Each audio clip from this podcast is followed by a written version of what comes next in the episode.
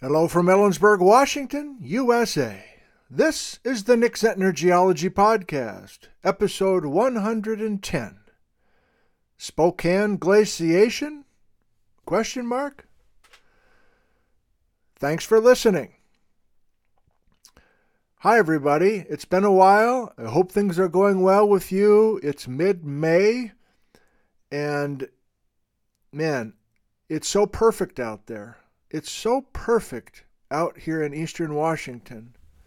The greenery, the flowers, the smells, everything. That anytime I'm sitting home, sitting in a lazy boy and reading, I'm like, I got to get out of here. I got to go back out. I don't want to miss out. I don't want to miss out on this perfect time of the year. And maybe you can relate to something like that wherever you happen to be living.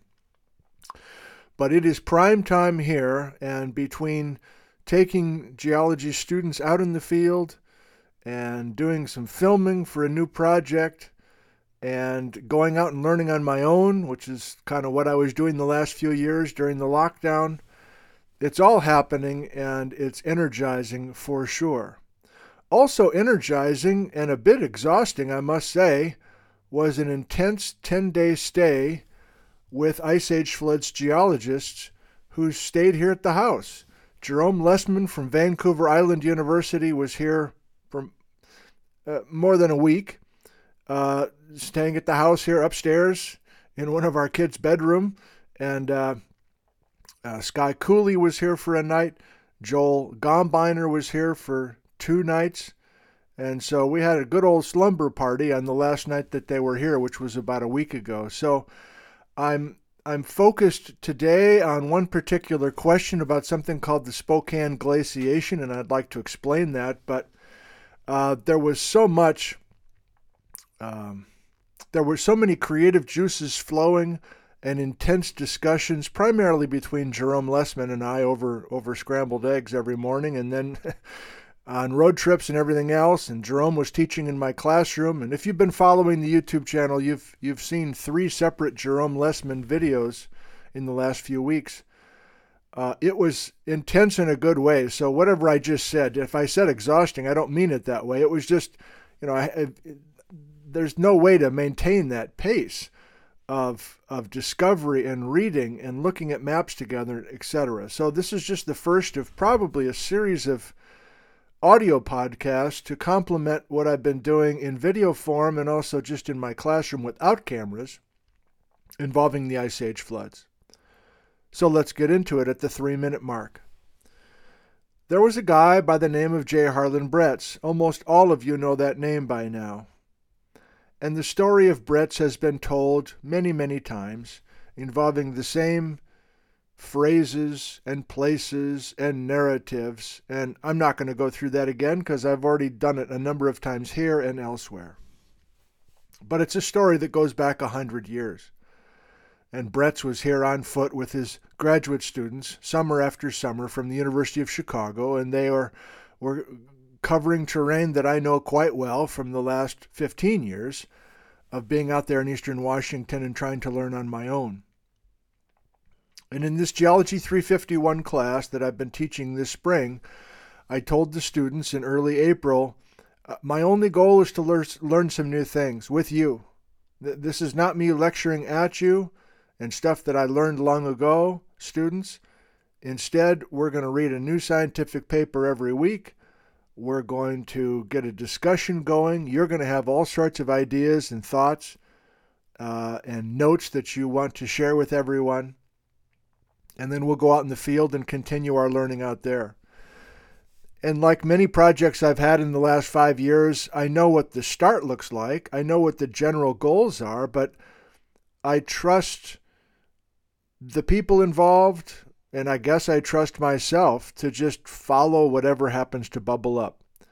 And there's a certain charm to that, which I've commented about here before, commented on here before.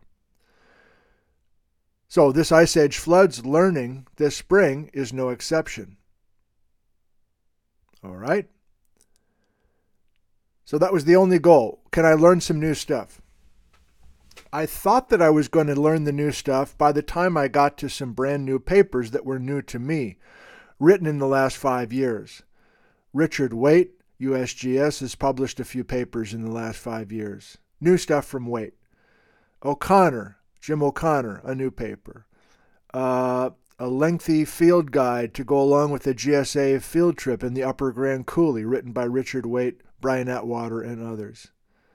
A brand new PhD dissertation finished by Joel Gombiner, University of Washington.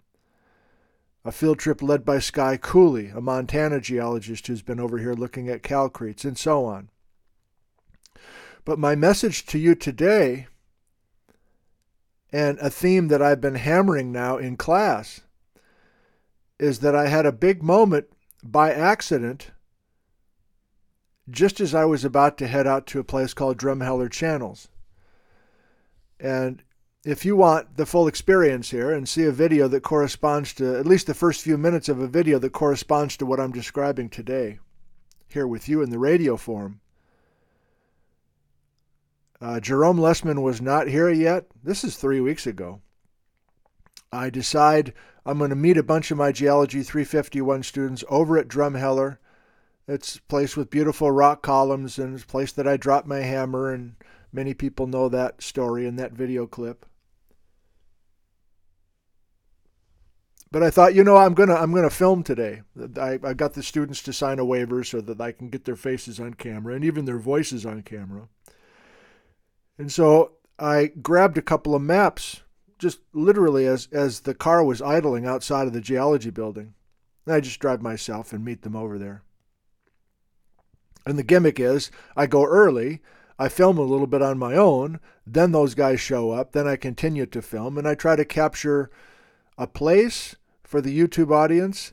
Uh, I also try to market the geology department that we have and that you can be a student and go out to these amazing places. And you can also just get a, a, sense of who our students are by getting them on camera. And many of them are familiar with that approach now and they're a little bit timid, but not entirely timid, so it works, I think.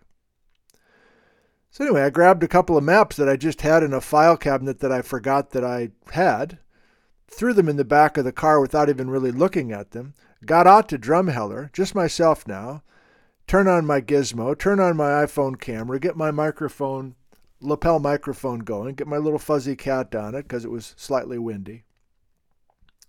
And I said, let me grab a couple of those maps just in case I need them. And so I found this little rocky nook with a couple of the columns in the distance over my shoulder. Again, this is an hour before the student showed up. And I grabbed a big map and I'm like, it, literally, as I'm turning the camera, I'm like, okay, so I, I guess I'll, I'll hold this one up. And I had two maps. One was a modern map uh, produced beautifully by the Ice Age Floods Institute. Maybe many of you know the look of that that uh, map of the Pacific Northwest, showing the key places involving the Ice Age floods. Ice sheet, Okanagan Lobe, Purcell Trench Lobe, Glacial Lake Missoula, Glacial Lake Columbia, blah, blah, blah, blah, blah. The conventional story. And it's a beautiful map. So I held that up in this little intro to this video that I think I entitled Teaching Geology 351 at Drumheller Channels. But as the camera was rolling, I'm like, oh, I got this other map here at my feet. Let me just grab it. And I had it folded up. So I kind of unfolded it. And I just in, in real time remembered, oh, this is a this is a map by J. Harlan Bretz in 1928 and I'd forgotten that I had printed out sections of that map and scotch taped it together like 10 years ago. And so as I'm holding this thing up to the camera and I'm looking into the camera in reverse, I'm kind of seeing what I'm doing and talking to the audience. And I said something like, well, we're studying J. Harlan Bretz's work in the 1920s, and here's a map from the paper that we've been studying in class. Full disclosure, I hadn't even looked at the map by the, you know, uh, because we hadn't had the classroom discussion yet. And as I'm holding the map up to the camera backwards, I'm noticing Bretz has an ice sheet on top of the city of Spokane. And I just commented off the cuff, like, well, here's this map that's 100 years old, and notice that Bretz has an ice sheet over Spokane, but, and I think I said in the video, uh, well, I'm, I'm, I'm sure that, or I don't know what I said. I said something like, well, that's probably not the way people view it anymore. Or I know it's not the way people view it anymore, but maybe I said something, well, Bretz probably changed his mind at the point, but this is an early map. So I put the map down, didn't think much of it, went back, did the hike with everybody. And then Jerome Lesemann showed up a few days later. And as we're getting ready for his first uh, classroom led discussion, I had that map again. And I said, yeah, we had killing time before the class started. And with that first Jerome, and I, I, filmed that one, but I filmed it with the with the gizmo, so it wasn't a live stream. I just kind of wandered around the room as Jerome was working with my students. And he was an excellent sport. Here's an authority on Ice Age geology in British Columbia. Here's someone who's thought deeply about the channeled scablands. Here's a teacher uh, that excels in many areas. And I'm just throwing him to the wolves. Not that the students are difficult, but I, I was just like, let's, you know, I'm I'm in improvisational person, Jerome. Let's just roll with this. And I guess he's seen enough of me on YouTube to go, okay, yeah, I, I guess I have a general sense of what's up. So he did a beautiful job. But as Jerome and I are standing up there in front of the classroom and the students are starting to fill in and they're chit chatting with each other, I'm like, hey, Jerome, check this map out. I just noticed this last week at Drumheller. What do you think of this ice over Spokane? And Jerome Lesemann, who has been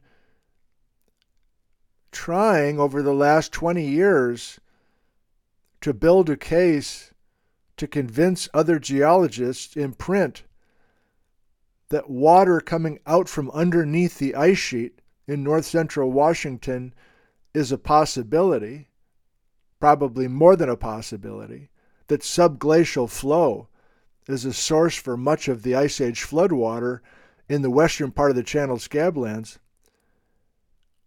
I'm pretty sure Jerome said, as we're looking at that map at Spokane, which is in the eastern part of the scablands, yeah, boy, I, I guess I, I guess I never noticed that. Or if he had noticed it, it was long ago. Like similar to me, I guess. I think I had noticed it 10 years ago when I saw Bretz 1928 map, but I didn't give it much thought.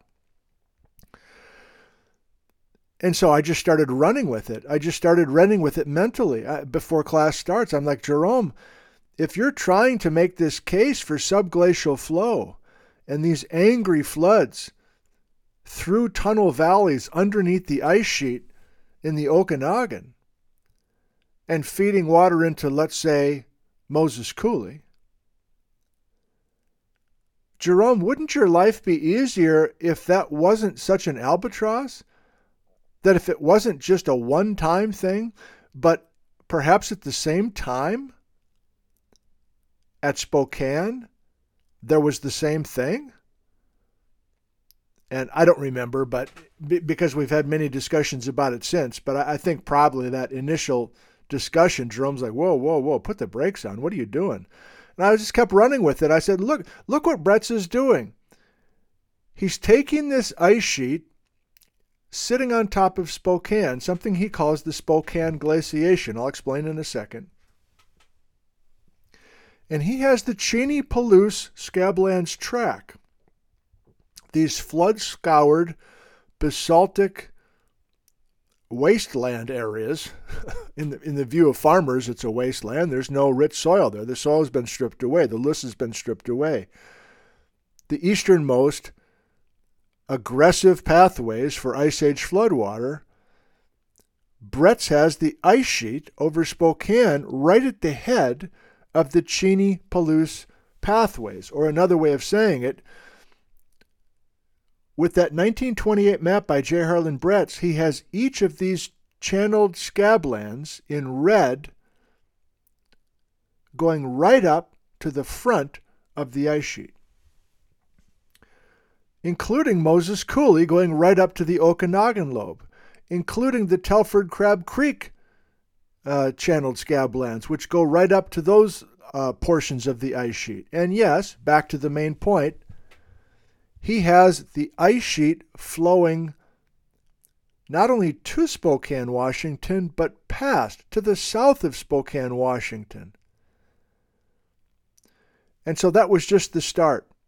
And I don't know how to do this in just a few more minutes, but that was the theme with Jerome every day after that, with Jerome Lesemann driving just he and I up through this area.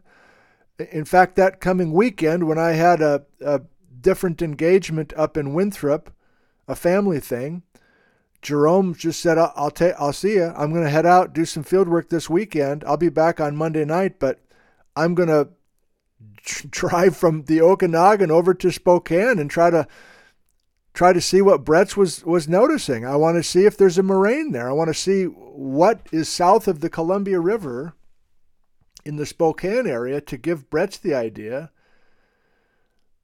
that there was an ice margin there. Okay, well, am I obsessing about a map that's almost 100 years old? Sure. Didn't Bretz eventually change his mind? Because that's not what the maps look like today when telling the Ice Age flood story? And the answer is no. And you're like, what, what was the question? The question was, did Bretz change his mind during his career? And the answer is frickin' no. At one point, again, uh, uh, Liz was home and Bijou and and uh, Jerome and I are just talking full volume, uh, you know, all hours of the day about this stuff. Upstairs in my office, downstairs at the kitchen table. At some point, I just said, "Look, I." I I'm going to go up to school. I'm going to grab every Bretz paper I can find, every Richard Foster Flint paper. I got a whole box of this stuff. I haven't looked at it in five years. I'm going to bring it all home. So we had stacks and stacks of old maps and old papers. And the punchline is J. Harlan Bretz, starting in 1923 and to his last paper in 1969, when he's over 85 years old, Bretz still has that ice sheet over Spokane. He didn't change his mind. He didn't back off of it.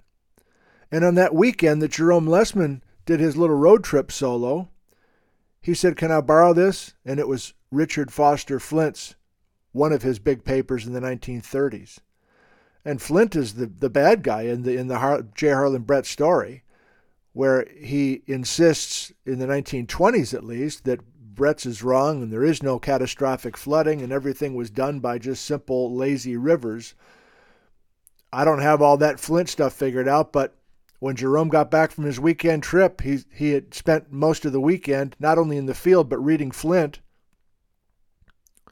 around the campfire or whatever. I don't know.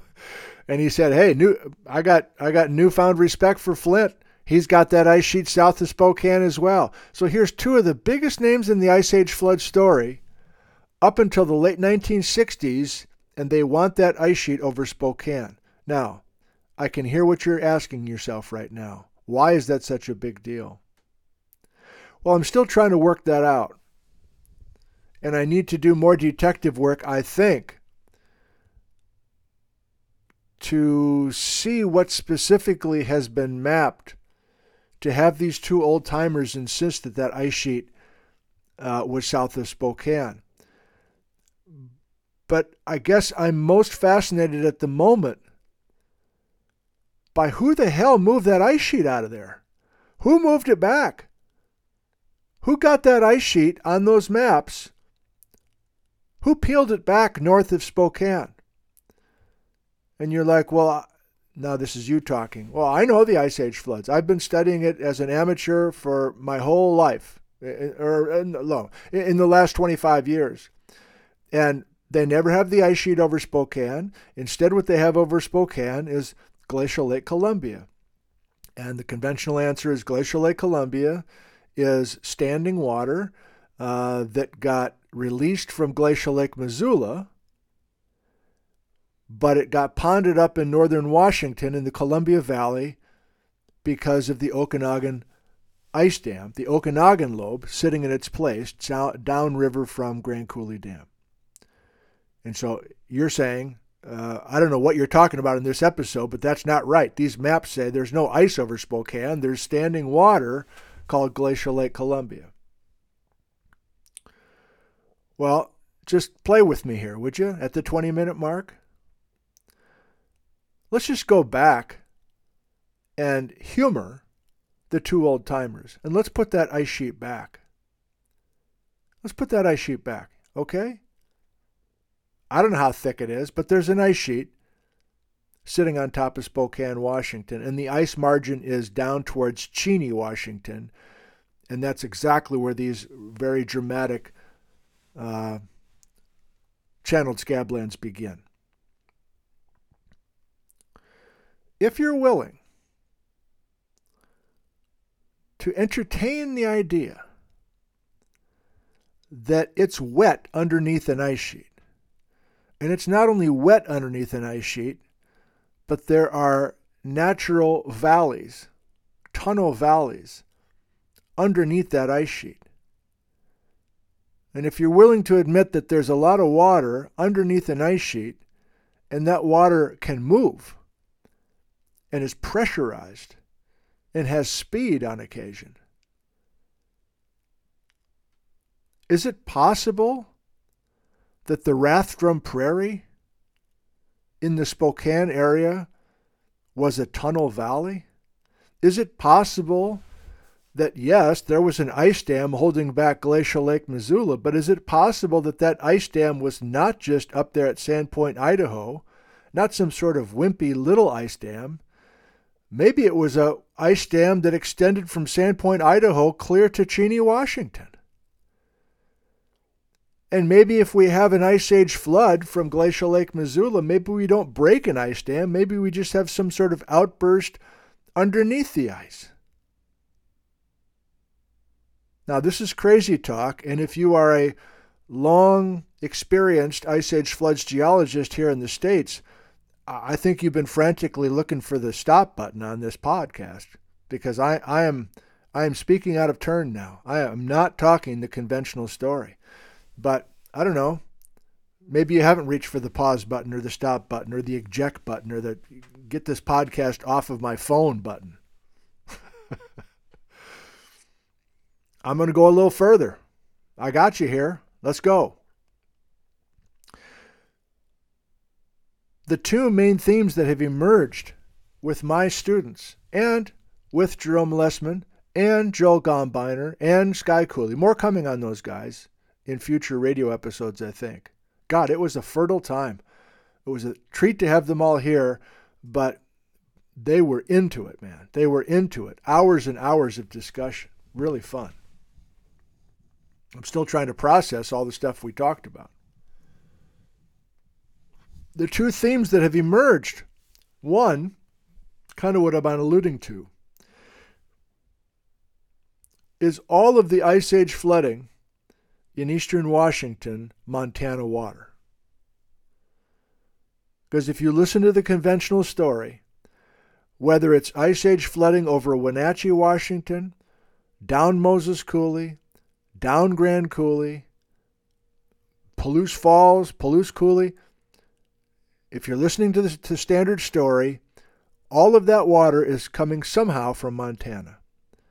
And it's getting sent different uh, locations due to elevation changes and the upper Grand Coulee being blocked by basalt or being blocked by the ice itself and all sorts of convoluted plans. Okay, so I knew I knew I was generally going to go there with my students this spring.